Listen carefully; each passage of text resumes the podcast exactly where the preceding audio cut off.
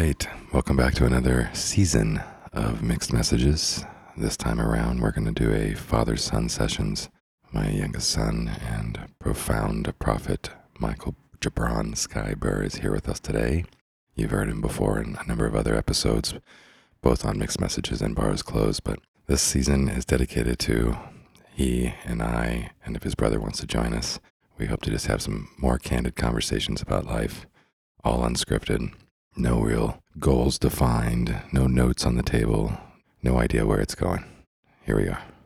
G Man. Hey, hey. All right, we live, baby. All right. So where are we starting?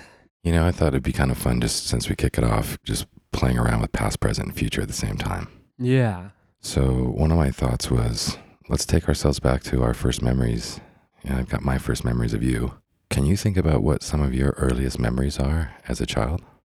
I've wondered about this with people kind of my age group and whether or not I'm any similar or I've had this thing and I noticed my brother has it too where I actually kind of have steadily started to lose some of my earliest memories as time goes on.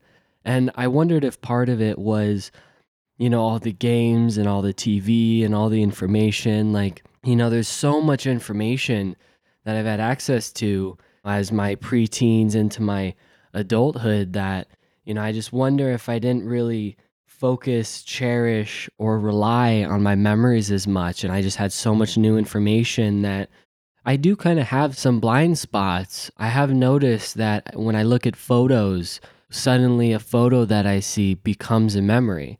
So some of my memories are also, you know, memories that get relived or recaptured or re realized from photos, or some memories are the photos themselves. But I think my earliest comes from photos actually like all of my earliest memories i remember because of the photos but i'm able to think of the photo first and then kind of then reimagine the environment and the memory that i was in That's fascinating because I know in my generation growing up, right, we didn't have as much media.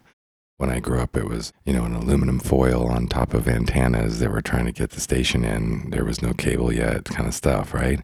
So we were forced, I think, probably to, or we knew nothing else but to rely on our memories to kind of entertain our brain and to, and we probably place more value on them. Where, like you say, that database was maybe not as important to you guys because you were constantly getting new information. And so in and out. Right, exactly. So it was like those memories were really one lived. And maybe that's part of why the pictures do kind of help me re remember them, is because I've also noticed that outside of social media and like the shallow, you know, selfie pictures, and then we do have a lot of artists as well who do take you know that media seriously but it does feel like at least for my own personal experience i haven't really been a big picture taker I haven't really been a big like, oh, we're at Disneyland, so we gotta take pictures.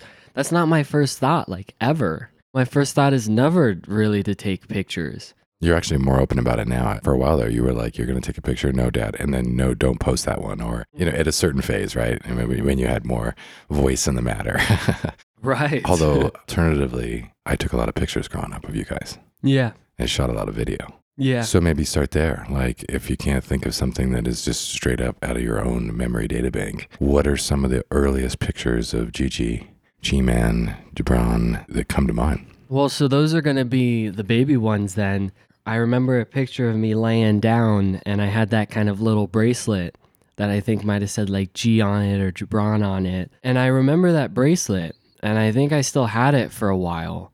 And I remember holding it in my hand. So that kind of photo is one of those more physical memories because I think back then you're just so in body, you're just so suddenly a part of the world and figuring out sounds and things that, you know, maybe at that time I wasn't consciously thinking like, oh, here's this bracelet of the shape of this thing. You just feel it. You see it, you feel it, you hear it as is. There's no filter, there's no frame of understanding. So that would be the earliest memories I can think of are those memories where I can remember it through pictures, but they're not framed by anything. I never really understood them as a memory, as a picture to my brain, in a sense. Like nowadays, so much meditation is to bring you back in your presence and bring you back into just being free and, and witnessing the world freely. And part of that is because we have begun to try and understand the world around us. And part of that is we consistently can try to, and maybe I have, and I speak from experience, I can't speak for everybody, but I imagine there's a lot of of memories that are actually kind of framed. There are a lot of memories that kind of aren't really as in the moment and then they actually lose a lot of the value of being in touch with other senses because you're just visualizing it and understanding it and remembering it in the frame of your own frame of life, your own perspective. Yeah. Well, I can tell you my, um, so I get to have the father version of my earliest memory of you. And then I'll maybe share my earliest memory that I can remember in my life. But my earliest memory of you, obviously, was the day you were born. And I think for any parent, you know, that's a very pretty significant day, right? You kind of feel like if there is something spiritual in the world, it's happening when life is being born, you know? And so your birth was so different than your brother's your mom had decided to do the epidural right out of the gates, where before with her brother Gabriel, she waited till the last minute. She kind of thought she could maybe do a natural birth because her mother had done natural births. And she also was nervous to have her child in presence of her mother. So your grandma Dee wasn't there for Gabriel's birth. And so it was just her and I in the room at the doctor's. Or in this case, you know, there were other people in the room and Grandma Dee was there. And so I remember coming in and, and it was just quiet. It was calm. There was no adrenaline, and there was a lot of laughter. And she was going through her contractions, and they were just simply showing up on a machine. And then the doctor came in and checked to see how far she was dilated. And it was like time to have a baby. And I'm skipping ahead in time, but you know, essentially, and he's like, okay, this is it. So let's get everybody in here and let's let's get this guy into the world. And which was, you know, March 12th. And and so then everybody kind of got into place and she was, you know, really happy. She really talked a lot about it that she had a really beautiful time experiencing you in the womb. Her emotions were different and, you know, she just, it was just a really powerful time for her. So she was very joyful. And she's a baby maker. She's a strong woman, you know, athletic, etc. And so next thing you know, they're like, okay, go ahead and give us your first push. And she gave the first push and the doctor was like, whoa, whoa, whoa, whoa, let's bring that push volume down to like a two out of a 10, right? This guy's going to fly across the room, right? and so then, uh, so then he's like, let's try this a couple more times. And it was just real easy. And you had really bright blue eyes at the time. And you kind of came out, and I started talking to you through the whole process. And boom, you were right there in my arms, cut the umbilical cord, walked over to the table, doctors do the inspections and they wanted to keep poking you. And I think at that time I was really protective and I was like, okay, we're not poking him anymore. We're going to give him some time to just relax and be here. And that was my earliest memory of you, which is you, you wouldn't remember that. and then we stayed in the hospital for several days and and you had maybe had some stomach stuff or whatever you were rather grumpy but my voice you know was something that brought you some ease and at that time there was still a lot of chaos going on and your mother's and my marriage, right? And so that being the case, you know, we were literally divorced six months or, you know, separated six months after you were born. And then you were thrown into that whole version of your life that, you know, has kind of helped shape you for who you are today in whatever ways. But you had this beautiful day of birth and everything seemed joyful and peaceful. And, and then, as they say, maybe a part of where a lot of those memories get blocked out as you then were kind of thrown into trauma. Mm. Right and that was a pretty traumatic period for us. Now, my earliest memories, I have this one very specific one that I find so interesting. I think I was two, what I remember, and I was sitting at my father's mother's home, my grandma Monty, and I was back in the stairs right outside of the kitchen with my cousin Vicky, who was very adoring to me and we were just sitting on the stairs and she stepped up for a minute to like run into the other room to go get something and she's such a protector and when she had gone to the other room i had just kind of like a little wobbly i just rolled off the side of the stairs and fell quite a ways and landed cracked my head open on the concrete floor right And then, so that was one. But I remember like the awesomeness of being on the stairs for some reason. And I didn't really have a picture of this, right? So maybe I remembered it through stories later, you know, or maybe I actually remembered it. I can't, you know, I can't say for certain. And it's funny how the, the trauma versions are what we kind of maybe remember more than not, but which is always sad for a parent, right? They want you to remember all of the really happy stuff. And then there's these The Disneyland. the Disneyland, right? What What do you mean you don't remember we went to Disneyland? You remember That me when cost me like two thousand. exactly? You remember how much I was so frustrated about that for like so long? Every time I kept asking you, "What do you mean you don't remember? We did this and we did that." So another one I had was my stepfather's house, and my mom had already left my dad, and I think I was like four, and it was Christmas Eve, and I was very hyper and excited. They had a nice house. It was his uh, my stepfather's parents' house, and everything was just kind of you know one of those nice picture perfect evenings. And his mother was in the kitchen making a whole tray of coffee. They had these swinging doors open and close, and so I ended up running into the kitchen to go like give her a hug, and she was walking out with a tray of coffee. And I slammed into her, and she dumped the whole tray of hot coffee over my head. And so all of a sudden, I had all these first and second degree burns. And Christmas Eve went from this picture perfect, glorious moment to me in the hospital, and and then you know burn victim, and then you know my mom there trying to help me. So, but that's like two and four years old. You know, so I've not done any studies on what is common for the earliest memories that people have, but those were a couple of mine. So I guess I re asked the question again from hearing that from me is can you jog your brain to go back to something that you genuinely remember at an earliest, earliest age? When I uh, when I broke the swing set, Okay. um, I think it might have been at the lake house, and I remember um, I was playing on the swing, uh, which was actually a hammock, playing on it, and it just like kind of broke off the tree. I kind of just ran away because I like freaked out, and you actually never got mad at me about it, and I feel like at the time, like I was kind of maybe both a little surprised, but also just kind of like, oh, I don't want to get in trouble. Maybe I got away with it. Blah, blah. Yeah. And then life goes on and I continued on. But, you know, looking back on it, it is just like one of those things where it's like, wow, I didn't get a beating from it. Not that you would have, Yeah, but yeah. that's how a lot of people think about, you know, when they get in trouble, like verbal or or not. It's like I didn't get disciplined because of breaking the swing set, you know, and I really felt bad about it. I remember that. And you know what? You were about four. So that brings us back to that kind of how early. And I could see you really remembering that. That was at the Lake Hobbs house right outside of Tampa, Florida. And you loved that hammock. And um, was always really out there with you on that hammock. And on that note, right, like I was a young father and I barked a lot, you know, like I, you know, like I was overly, overly stressed. And at that time I was a single father. And so I just can see through the years as we've talked about it of like me getting mad, right? I never felt like I was mad from the inside, but I know that, and I'm just naturally that way anyway. I'm very passionate, very loud, very dramatic.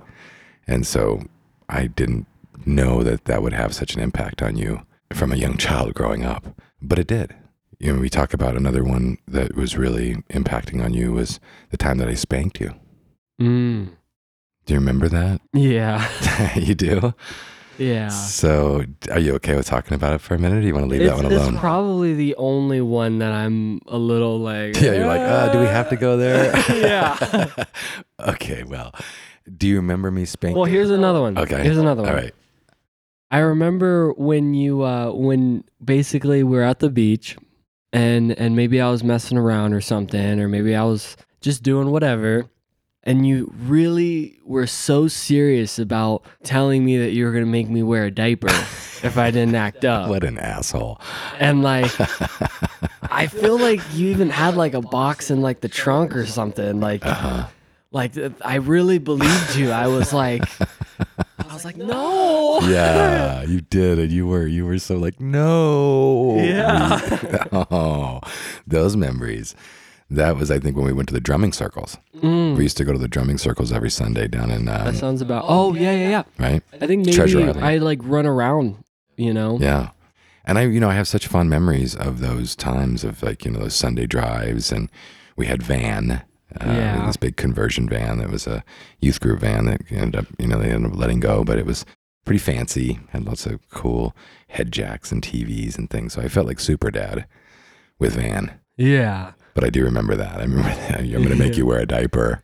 And I think, you know, this is funny because I've talked about this before of like having not grown up with a father. And uh, I had a stepfather and a few, but didn't really have a relationship with my real dad. So when I got married to your mom, I really didn't have a reference of what a healthy marriage looked like. Or, and, you know, we got married because she got pregnant. And we, that doesn't mean that it was the only reason, but that, that's why we got reason, or married for that timing Mm-hmm. and that fast. Mm-hmm. And so I always said that like when we started when we started our family, we didn't know how to be a husband and wife or father or mother. We were trying to like pick TV shows that we could relate to or or even do it from parents that we knew or our parents if we had references. There was no version of ourselves that came into it of this is how I'm going to parent. And that's something that I'm excited to talk to you a little bit more about later, but so, you know, I can see now looking back whereby my version of parenting was this combination of TV shows and a variety of other stuff that ultimately identified what I thought I was supposed to be versus what I think I would be now. Okay, so then there's that one. There's the so we got the beach with the divers. Let's keep playing with memories. What else? What else you got? Do you remember when Judy first came into your life? Do you have a memory of it or no? Kind of. When it comes to Judy, it, it kind of combines a little bit. Like I remember being a kid and I, I remember her being in, in our lives and I remember small little memories, but I don't really remember when she first showed up or anything outside of of anything super direct because I think for the most part it was you know, she was just kind of there. Like I was so young that she was there and that's how it was and that was just life. So that was Davis Island, and you were two. So we've we've got you don't remember much before four, Mm-hmm. right? You've got some memories at four, five, six, seven. What comes to mind? Chuck E. Cheese. Chuck E. Cheese. There it is. Yeah. Okay. You know, we'd go to Chuck E. Cheese and they had like the popsicles and stuff. And I don't really remember a lot of the rides and stuff. I just remember the kind of place, Yeah. you know? Yeah. Yeah. That was a real. As a father, there was a couple places that I could take you for sanity for myself, and that was youth group on the church on a Sunday. You know, where you guys would get checked into this youth group thing, and I would have like a free babysitter, or I could go to Chuck E. Cheese and drink beer and watch you guys run around. yeah. and uh, your brother Gabriel loved that one ride. So there was all these black and white pictures. And you might remember some of that just from the black and white pictures of you guys on one of the rides. Maybe. Yeah. Yeah, I know there was actually one picture of of the popsicle as well. There was a picture of us just like sitting down eating a popsicle, you know? Right. Yeah. Yeah. What is your earliest memory of me as a father? Hmm. Like you mentioned one with, you know, getting in trouble, right? Right. What else do you have? Well, I really don't want to have to reference photos with that because there is a lot of, of photo memories, but I think it is a lake house. The lake house. It is definitely the lake house. Yeah. There was a lot going on there. Yeah. You know, the, we moved into this beautiful property on up in northern Tampa, and lots of cypress trees, like hundred cypress trees, and property, and, you know, a neat little house, and we were jumping in the lake, and there's there was just a lot of recreation and stuff. And you Well, had your birthday There's party. a good memory. Uh-huh. Um, I remember in the pool. You know, we had like a little pool at the time, and I remember having my Spider-Man tube, and I would basically twirl my legs underneath it, and it would allow me to turn like rotationally, like counterclockwise, like really, really fast. And I, I just remember you also kind of hanging out in the pool and stuff. so that was right after the lake house. Oh, And that's why it's fun because we've never talked about this stuff. So this is, you know, just for those who are listening. I mean, these are conversations we've never had. So that was when we moved the, the, the house right after the lake house. It wasn't far away. That's when Gina Kim came into our lives, and Judy had now come back and was there with Giselle. And so that was the pool house. That's what we used to call it at that time. Yeah. And one of my favorite memories of that place, you know, I had several, but um, one of my favorite memories that I was kind of proud of, which is so funny, was I came home one time and uh, you guys had friends over and you were all in the pool and the pool was a shit show. it was like there were like Fritos and bags of chips, and there was like a can of pop floating. And this was like a pool that was like it's a nice house, nicest house I'd ever been in. And you know, I was always kind of trying to level up and provide more. That was something that I took from some father story somewhere, and it's like, okay, I'm going to be provider and give more and make nicer and things like that. And so I come in and I did my one of my what is going on here, you know, and you know and it wasn't like I was really again like I didn't feel mad, but I sounded mad. And all I remember is like your friends practically peed themselves and jumped up and like ran out of the house. Mhm. And you and your brother were running after them, going, "It's okay. We really he he's just you know he's just yelling, but you know he's he's not mean or something like that. You know, you were like trying to keep them there." And I felt like so overwhelmingly proud that I could be so loud and boastful and f- temporarily frustrated. And it didn't traumatize you guys, it didn't shock you. So I'd realized that I had now yelled enough that you guys were kind of not so impacted by it. yeah. Right. And Yeah. so that was like a first moment where, like, yeah, I'm toughening up my kids. You know, they can handle it. Know, look at these little squirrely kids. Who, you know, what is their dad doing? You know, Yeah. I mean, nobody yells at them for making a mess like this. Yeah. And you guys jumped right up and helped me clean the pool out, and it was all back to normal. And then kind of pouted because your friends were gone. yeah. Fun. And then where do you think we should go from here? Well, I do want to get into some cooler conversation. You know, memories is fun, but that's what they are is memories, right? Right. So I want to create some new ones, Cool. but I'm not totally sure where to go. So we're kind of talking about the past and we're talking about memories. So you said kind of past, present, future. Mhm. All right. So we have a past of of lake house, pool house, all these things, all this life, some time in New York. You know, there was a lot of love there, but there was a lot of complicated stuff too, I think. You know, I was a pretty soft guy and I think I was actually able to better handle your passion before I had ego. You know, I think when I was a kid, you know, maybe certain times like the spanking maybe was like a bit more extreme for me. But for the most part, like I think at least I was able to just go through that as a normal kid would and accept you for who you were and, and deal with it. But once I kind of got into that kind of elementary, you know, middle school kind of area, that's where you start hearing other kids talking about their deadbeat dads and you know, and then you have to deal with people in your life that maybe, you know, don't have the best opinion of your dad. And then, you know, there's like all these different outside forces that starts to kind of complicate and interfere with the relationship.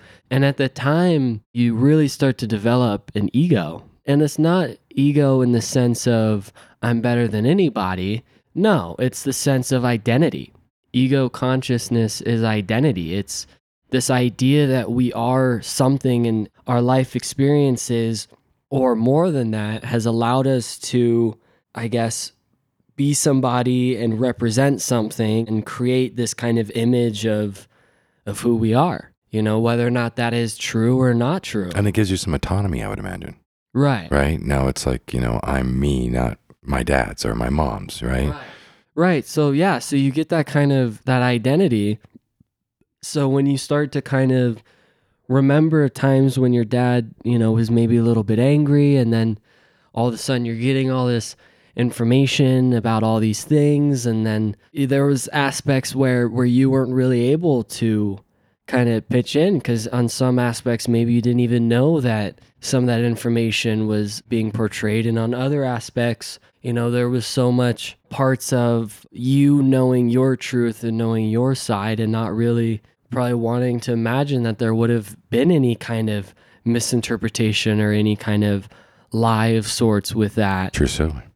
so it's like I'm me and my dad yelled at me a lot when I was a kid and that's not cool and people are telling me that he's like not here with me taking care of me and you know so there was kind of like a lot of confusion I think and a lot of confusion that started to be believed as reality because of identity because at that time I'm finding my confidence in who I am so it's easier to be like, yeah, my dad's maybe not cool, whatever. Like, you know, I don't really have a dad, you know, and and really that was more other people saying that. And it wasn't totally maybe where I would have thought of it if it was just completely left alone on my own. But in combination of finding confidence, it kind of became reality. It became the belief system. Yeah.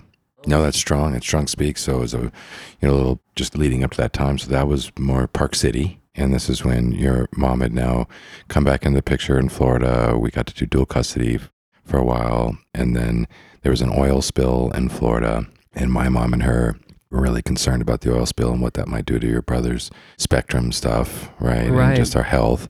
And there was a lot of coughing. I have real memories, not picture memories of of genuinely like coughing a lot. Sure, no, I mean it's a it, it was a real hazard. You know, I'm not suggesting Yeah. it wasn't, but and so then the agreement was is that your mom would go ahead and take you guys full time to Park City, right? And then therefore now, for the first time in my life, I had become a a summer Christmas dad, and then I then moved to New York, and so like you said, then now you are in Park City with your mom. Dad's somewhere else. Always been passionate about my work, and so there was this kind of all this other people talking to you about your dad cares about your his work more than you, and you've got this new identity. And there's the James Dean factor. I had that too, where it's my generation, but like it's kind of cool to be pissed off at one of your parents, right? You know, when you kind of get that ego, it kind of helps you identify your identity more. Right. And that's what I mean with identity. It worked in Commendum with me trying to figure out who I am and confidence in myself. And we have that almost as a human mentality of, of a common enemy. You know, I feel like a lot of people can find identity in, in an enemy, Big time. which kind of sucks, but you know, Yeah. it happens. Yeah, and then I remember you in that started to become the first time I saw angry G. And your mom would only call me if I was supposed to kind of like lay the Discipline. discipline. And she would use you as that parent of like, don't make me call your father. Right. And she kind of, yeah. And then I would take that seriously, right? And I would come in and be like, wait a minute, this is not okay, right? And that's what was so fascinating for me learning later was this kind of absence of, of memories and relationship where like now you're in this other place, the dynamics have changed.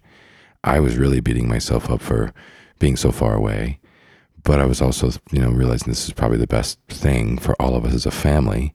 But that didn't really change things for you. And so then I remember just feeling like sad that you couldn't remember this father that you had before. And so it almost was like skipping forward on the record where you're experiencing, you know, the album from the fourth song.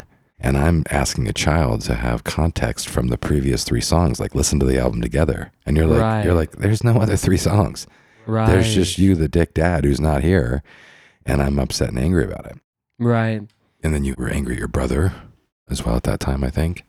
And this kind of brings up, you know, like you said, as we're moving past present, future moments, I want to say this was kind of one of the angriest times I've seen you in your life.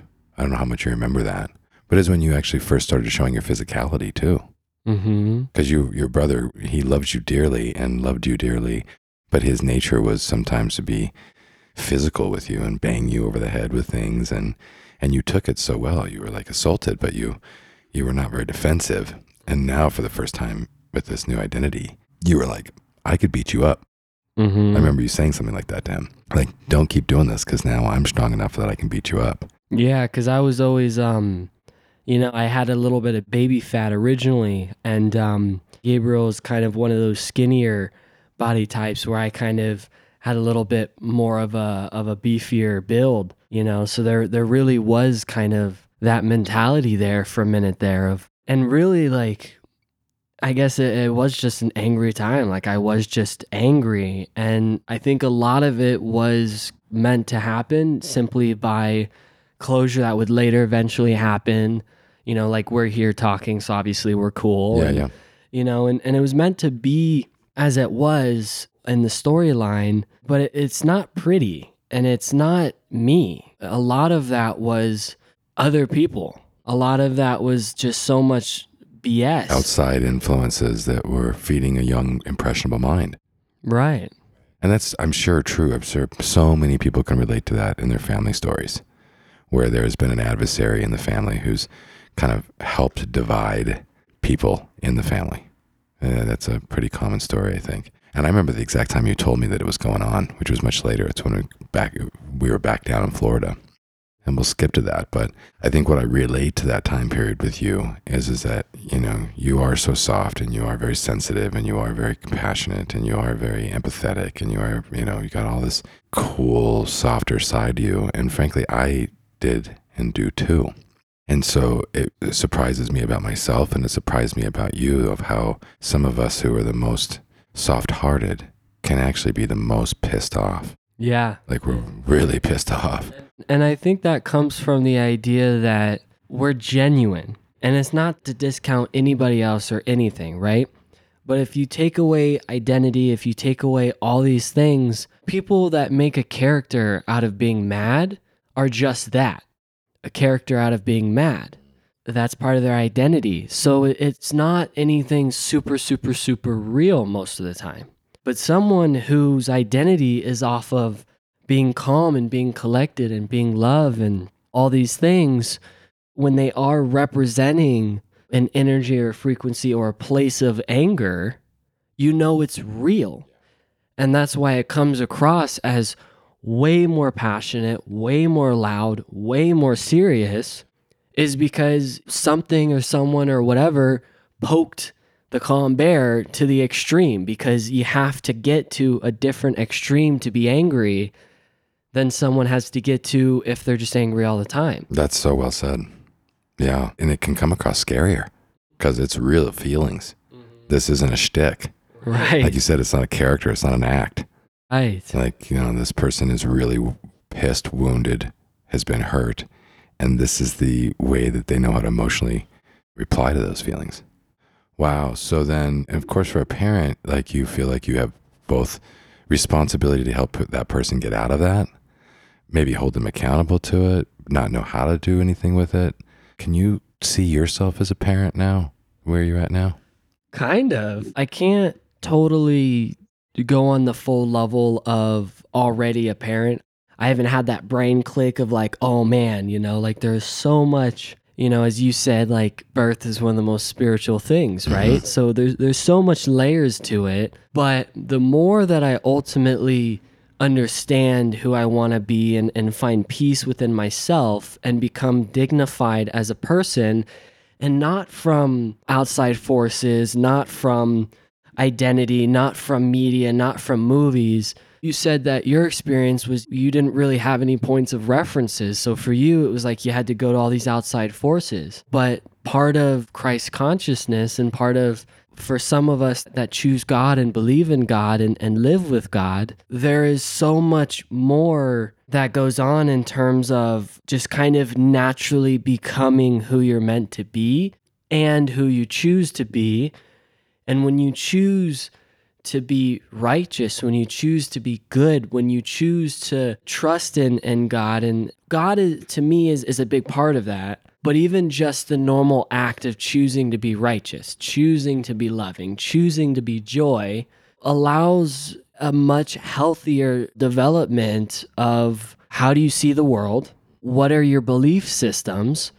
What are your belief systems based off of? And thus, what are your actions? And then those all kind of come together and then create an identity. Because in our natural state, it's arguable whether or not we have an identity in our most natural state. But in this kind of society where we have to create an identity to kind of fit into the into the box of reality that has been kind of created for the sake of, of sanity and community and all the aspects of that, you come from the right place and you're going to have a much better understanding of what you believe in, who you are, who you're going to be, and then you're just going to be that. So, in that context, I feel like I am way, way more equipped to actually know how to raise a child without books.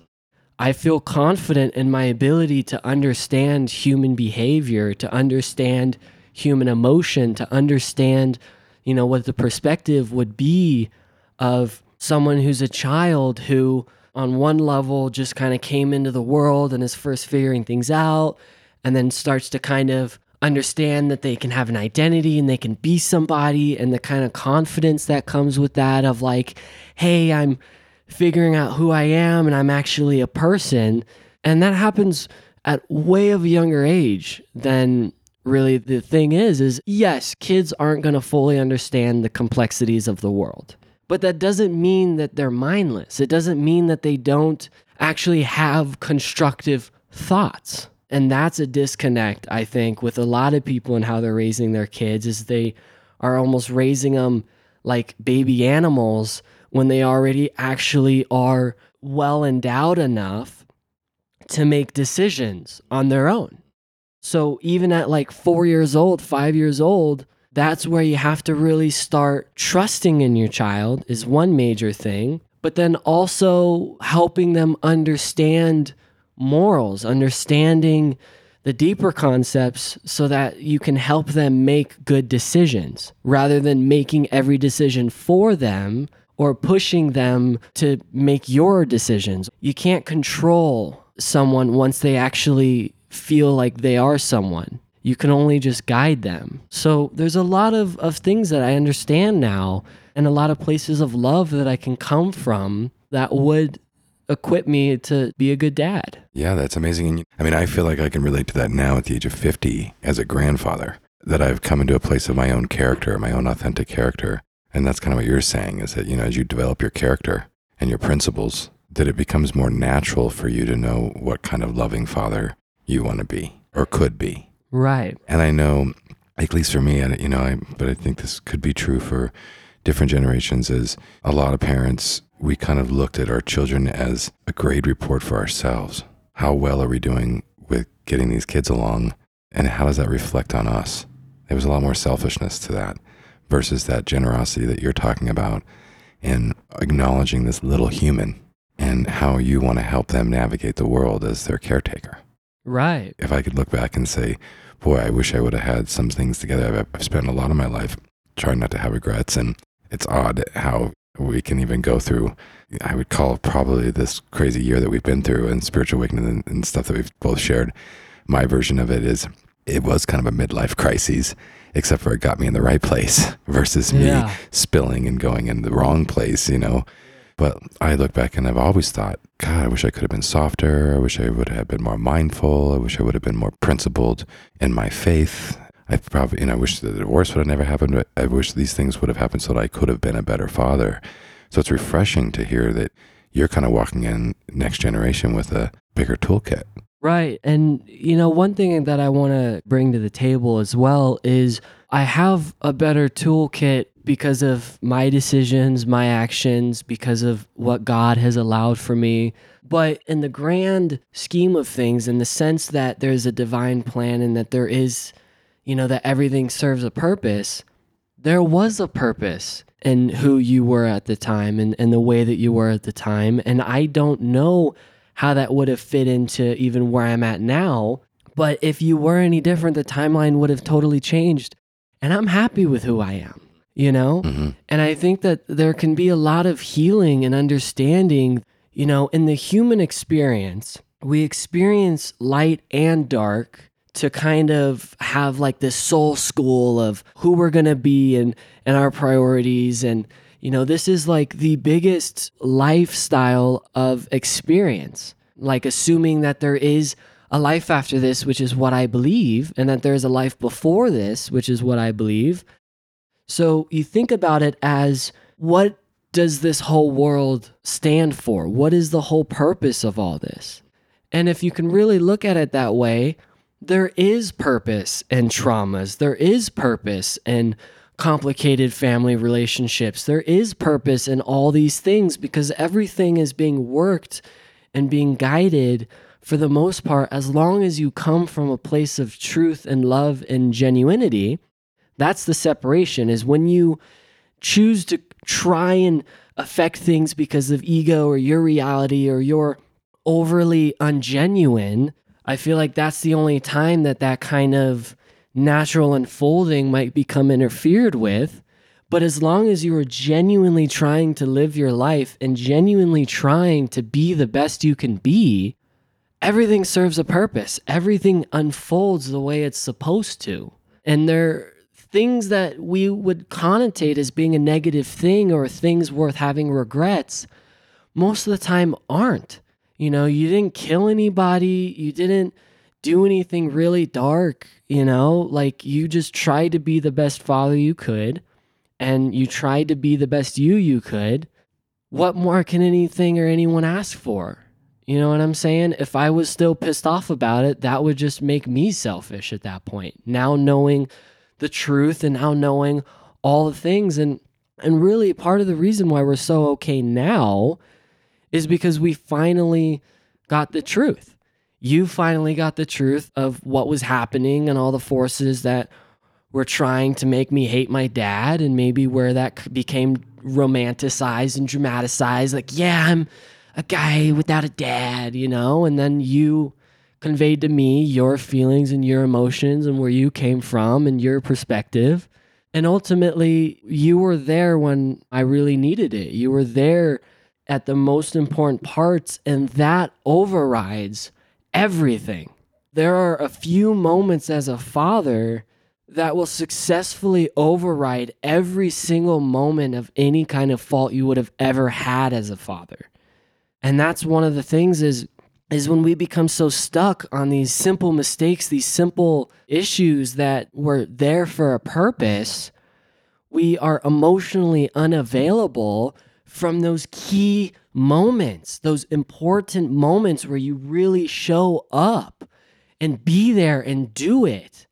And really, it was the fact that during our greatest spiritual awakening, which I had my own version of that, by the way, like my father, my brother, and I were all this like big clan, but that didn't mean that we were interfering or forcing or sharing or, I mean, we were sharing what we were going through, but there wasn't any sense that you put your shit on me.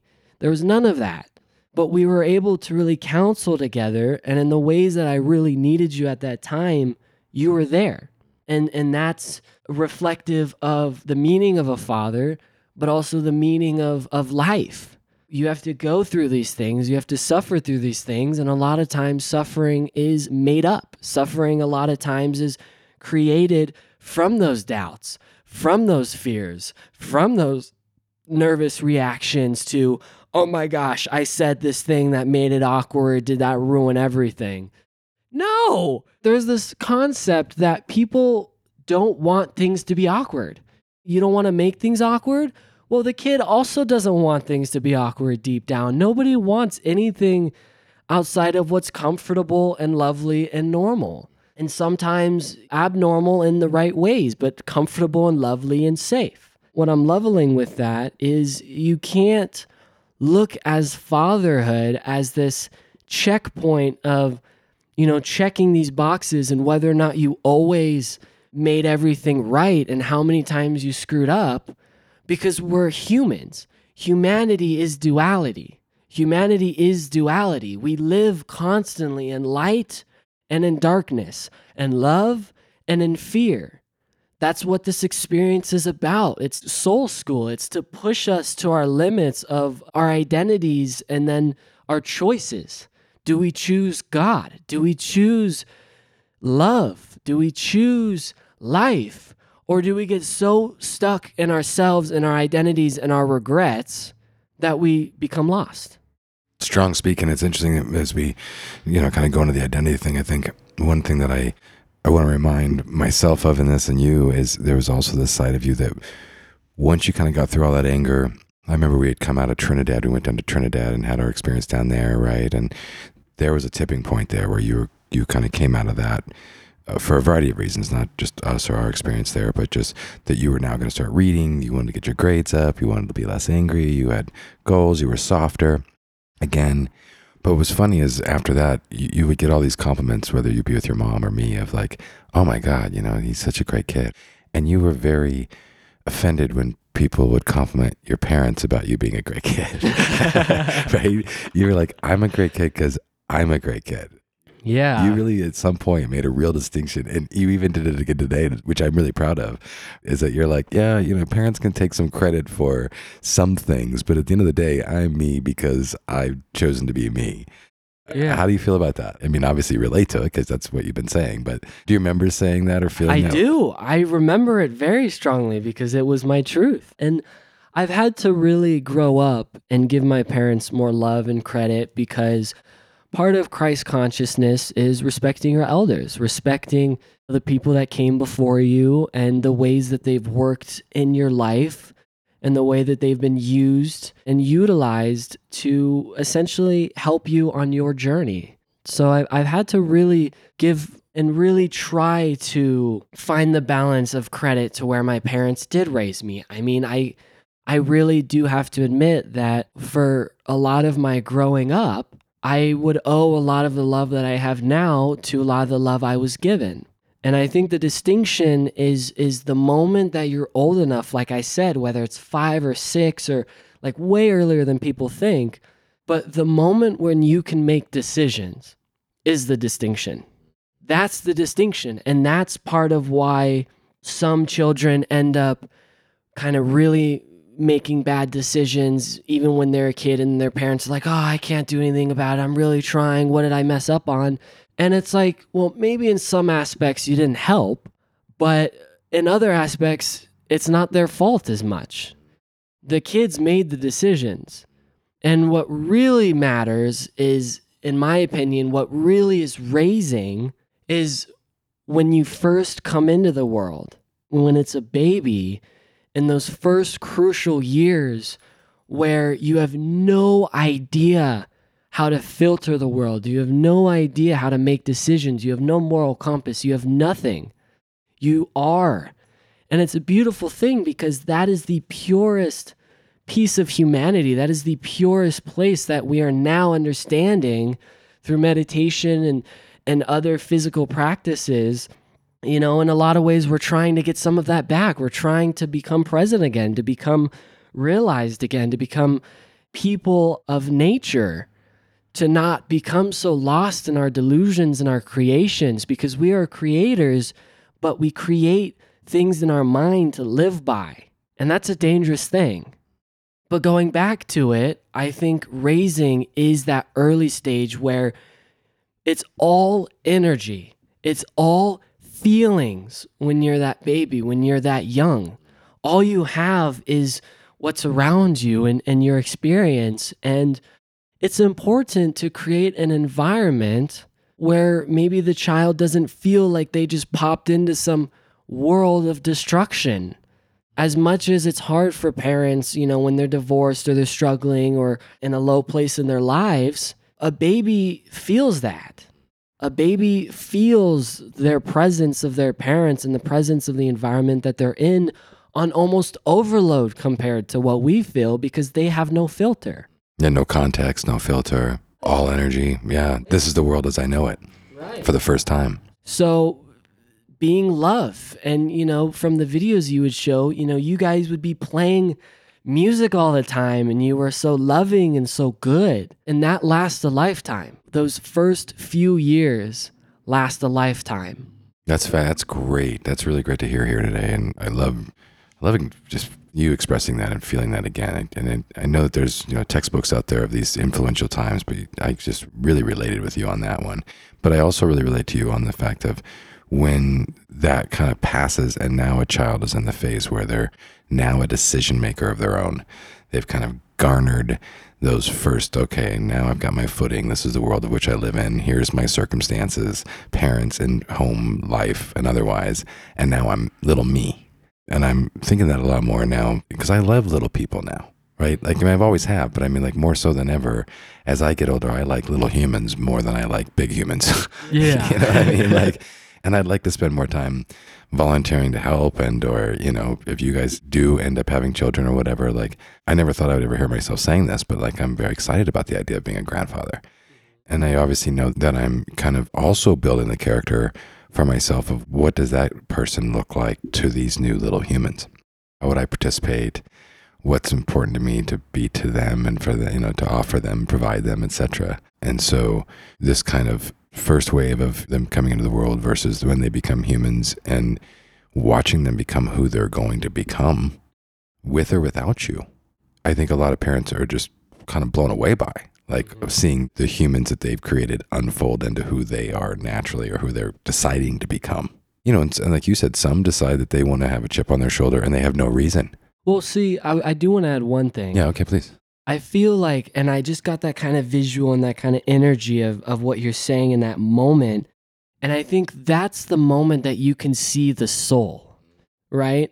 That's the moment where you can see that these beings are more than just animals. If we were just animals, then maybe that whole conditioning aspect of things would last the entire time. But where does the sudden presence come from? Where does the sudden kind of switch of, I'm me now? I'm me now. Thank you. But it's my life, my experience, my matrix. And I think that that to me, if I saw that in my kid, would almost be like one of the most physical proofs of character, of soul, of not just a personality that comes from conditioning, but like an actual being, like an actual person. Yeah, it reminds me of another podcast that I did here on Mixed Messages called Gift versus Burden. And as a parent, you know, as life is can be very difficult at times, your your child's radical personality and what they want to do can be perceived as a gift or a burden. you know what I mean? Like we can either laugh at it and be like, "Oh, it's so cute that they're just being such a little asshole right now and, yeah. and, that they're so proud of themselves for that you know what i mean like how neat is that it feels like you know the more well adjusted you are that you know you can do that or the more the less stress you have in your life And i think most people can but if you're kind of stressed out and wired out and kind of needing things to stay in the box and hoping that your kids stay in the box and when they start expressing these this kind of radical independence. That's one of the interesting choices as an adult we get to make is well, do I see this as a gift and can I nurture it? Or do I see this as a burden? Get back in your place, boy. I feel like, you know, you brought up how books talk about these kinds of sensitive times, right? And I put a lot on the baby stage because that is where you have the most influence and environment and energy and, and really what that child is going to be mostly attracted to and what they're going to know. And that's the important thing is is it's not that anybody necessarily likes bad energy, but if that's all they receive as a child, then that's kind of what they know the most or they know the most well since the beginning. That's not cool, you know? Like I think about that a lot with, you know, the generation above me, fathers were not affectionate. And so it was one of the things that I was trying to reverse. I'm just naturally more affectionate anyway, but I believe that I felt like physical touch, affection, petting, holding things created an intimacy and a trust and a. Do you agree with that? Do you think affection is a thing in the yeah. development of a human being? Yeah. If again, you know, and, and I was actually going to also tie that into what we were talking about with the burden versus the gift as well. But to answer that first, I think affection has to do with trusting other people and trusting the world not only is kind of the environment that you're first put into the environment that you kind of will recognize as your earliest energy and your earliest example of of what you're used to, what you know, but at the same time by trusting in somebody else, you can better trust in the world. And that's a better place to live from because even if there is a lot of heartbreak and there is a lot of terrible people out there, you at least have a foundation of knowing the affection, knowing the love, knowing the goodness, knowing the light. And if you don't have that, then that really impairs your ability to go out in the world and and handle those those harsh realities. You know, because I guess what I'm just trying to say is let's say you handle your first world life really harsh reality. Do you want to handle that knowing love, knowing affection, knowing that good exists, or the unfortunate scenario where some people just don't know good exists. And then it's just a place of constant darkness from the beginning. Do you feel complete with that thought? I know you had a double thought there that you wanted so to bring up. Why don't you do the other one? I feel complete with that thought, but I was also going to bring up you brought up sensitive age frames, and I talked a lot about how the beginning stage is the most influential. But I realized that the point that you brought up about, you know, bless or burden, that is a sensitive stage as well. And it does tie into affection and trust and all these things. That's almost like, let's say you're a kid and you finally have this identity and you're finally making choices.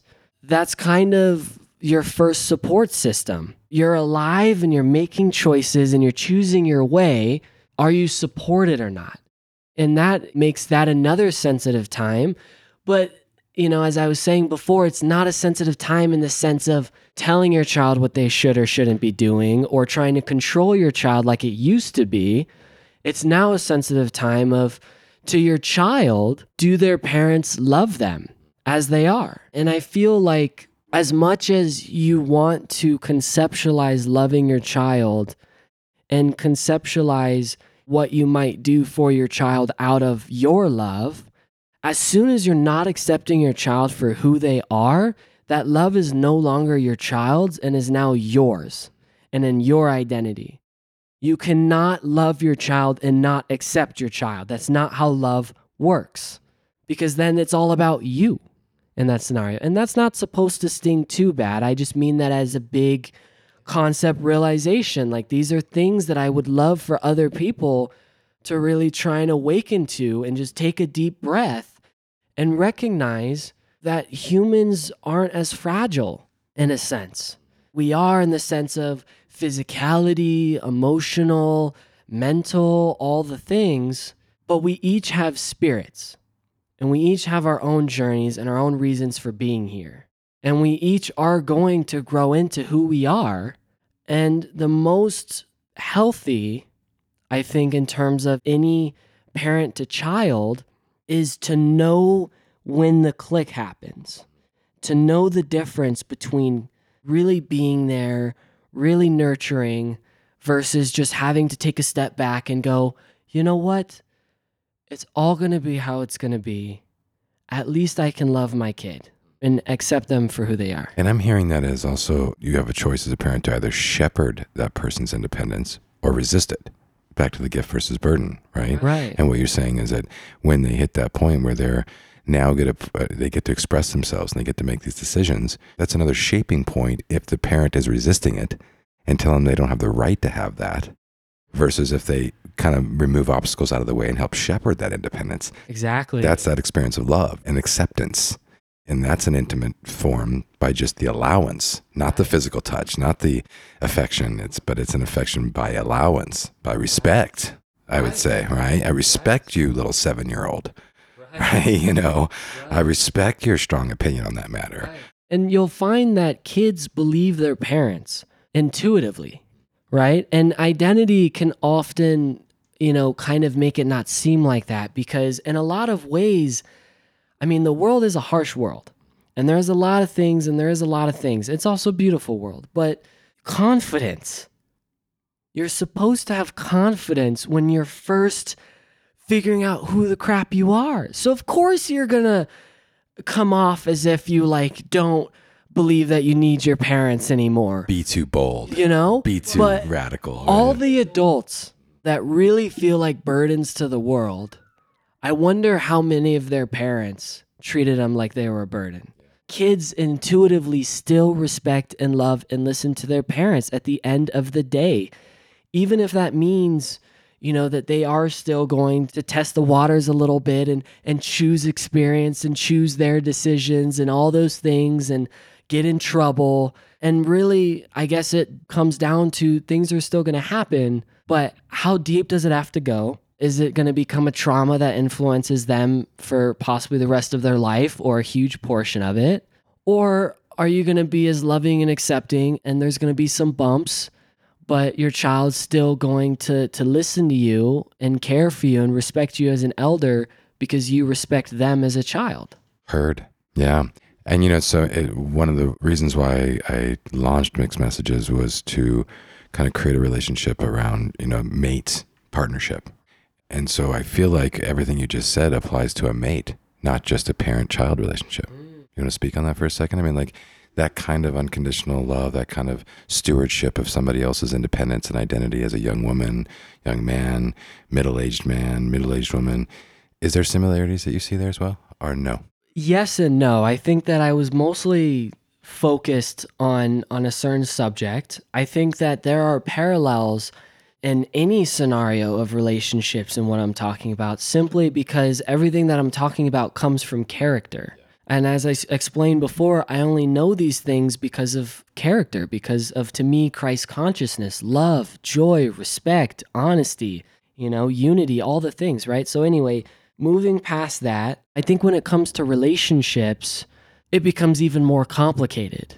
Only because with a child, the question is okay, they are going to face the world. How can I help them while they're pure? In a relationship, you've already got the baggage of an adult lifetime. Most of the time, if we're talking about the complicated, like, let's say, adult relationships, like in 30s or something. No, great to clarify this. Yeah.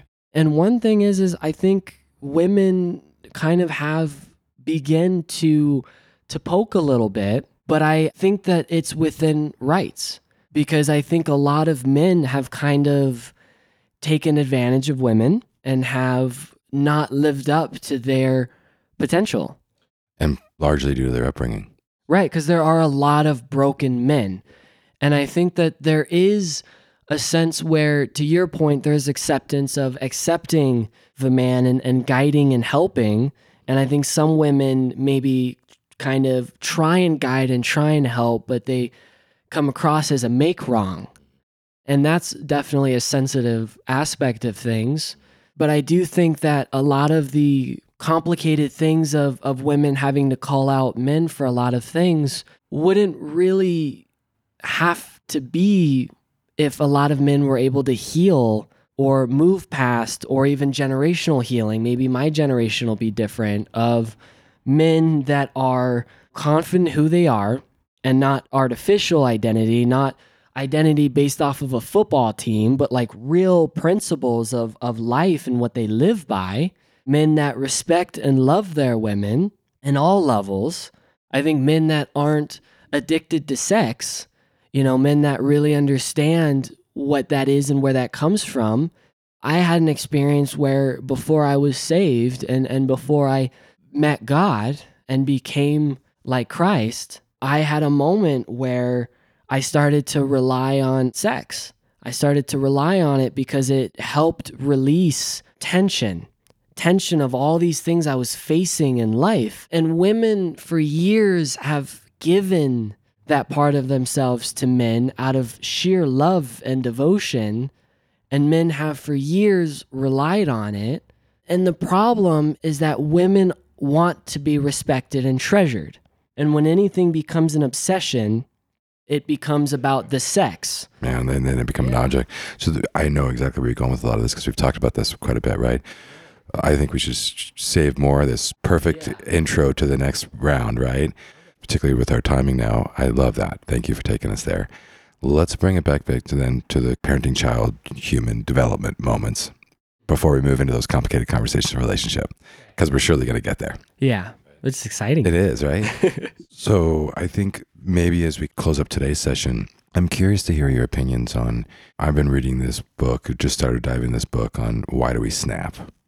Right. And, you know, kind of obviously we've talked a lot about the grief journey and I, you know, we've talked, you know, as I'm on my Bars Closed podcast, I'm trying to go way beyond any kind of 12 step conversation, which I think is now becoming much more available to people and much more popularized. It's, is that we do have to really acknowledge our own griefs, our own, you know, these own burdens of truth that have haunted us and, and hurt us and then therefore allowed us to hurt others.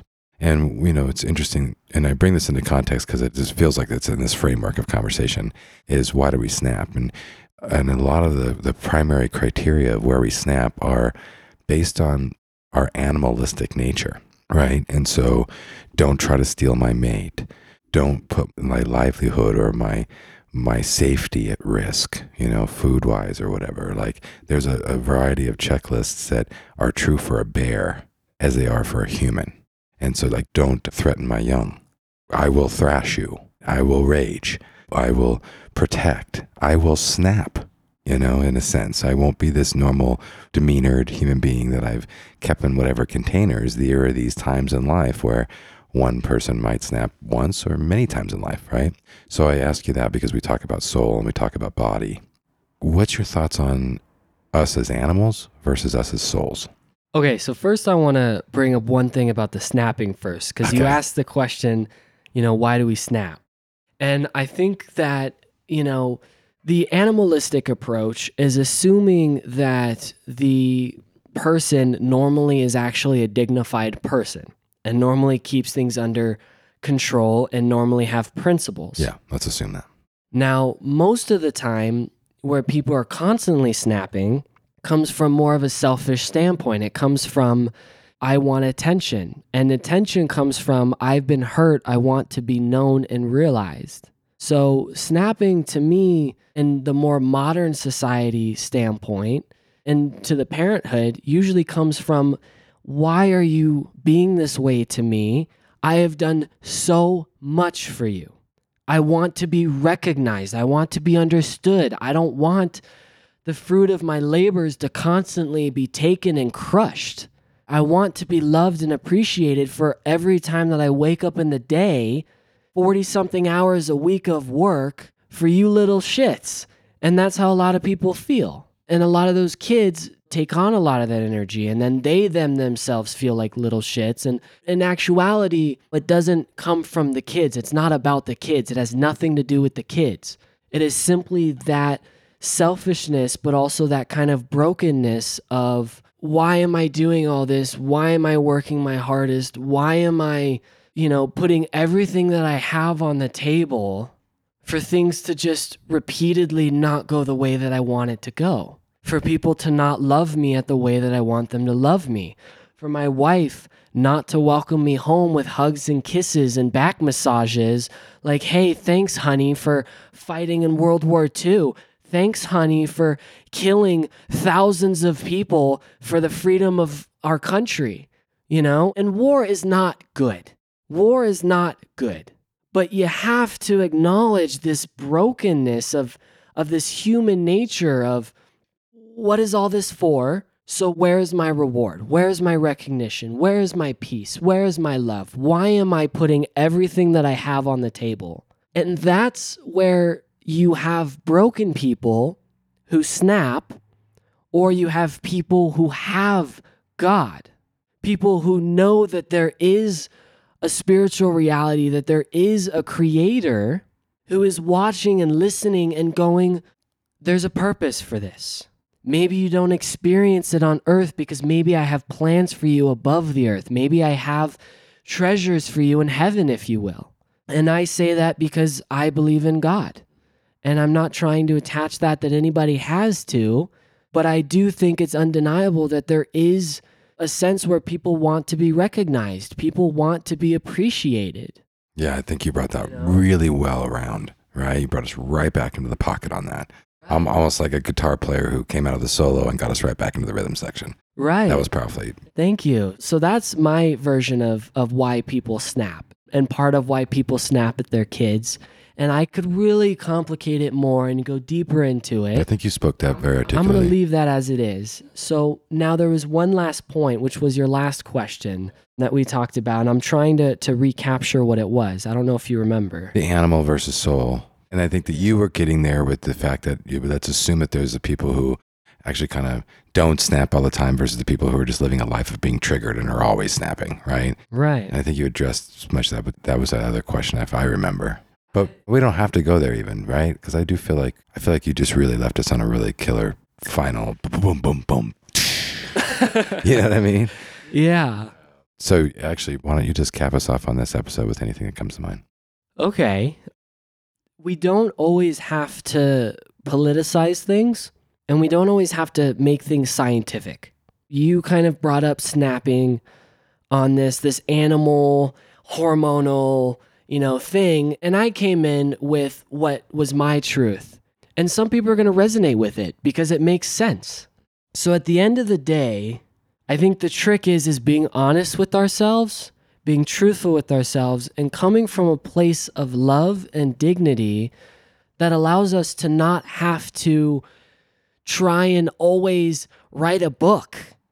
I feel like on on all the physical reasons that people snap. What's what's actually going on? Because in all love and respect to the to the doctors and the psychologists and all the people that are really trying to help people and and are really creating positive books, the reality is is there is not a blueprint. There is not a single blueprint for every single human being. there is a collective consciousness. There is a way that we feel each other's energies and we resonate with thoughts and things become mainstream. I mean, there's so much grouping with a lot of things. But as I said, like I'm skeptical of this whole denying ourselves and denying our spirituality and denying our experiences by trying to constantly make it about animal versus soul. We're both. We are both. We are animal and we are soul. So we have to find our own balances and realities and interpretations of our life in the middle. And as I said, if you continue to try and be the best you can be and you are working for love and for light and for goodness, no matter what you are going through, there is an end and there is a better and there is a reason, there is a purpose. So we have to kind of not make things so much about us that we interfere with the natural unfolding of things by having to cope with so much nonsense. There's so much layers and layers and layers and layers of made up stuff. And it is because we are creators, so we have created our reality for our own sanity. That's my last speak. I love it.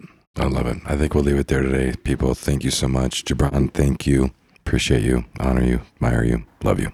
Love you. Okay. Thanks, everyone. Ciao. Mixed messages. Mixed messages. Mixed messages. Mixed messages.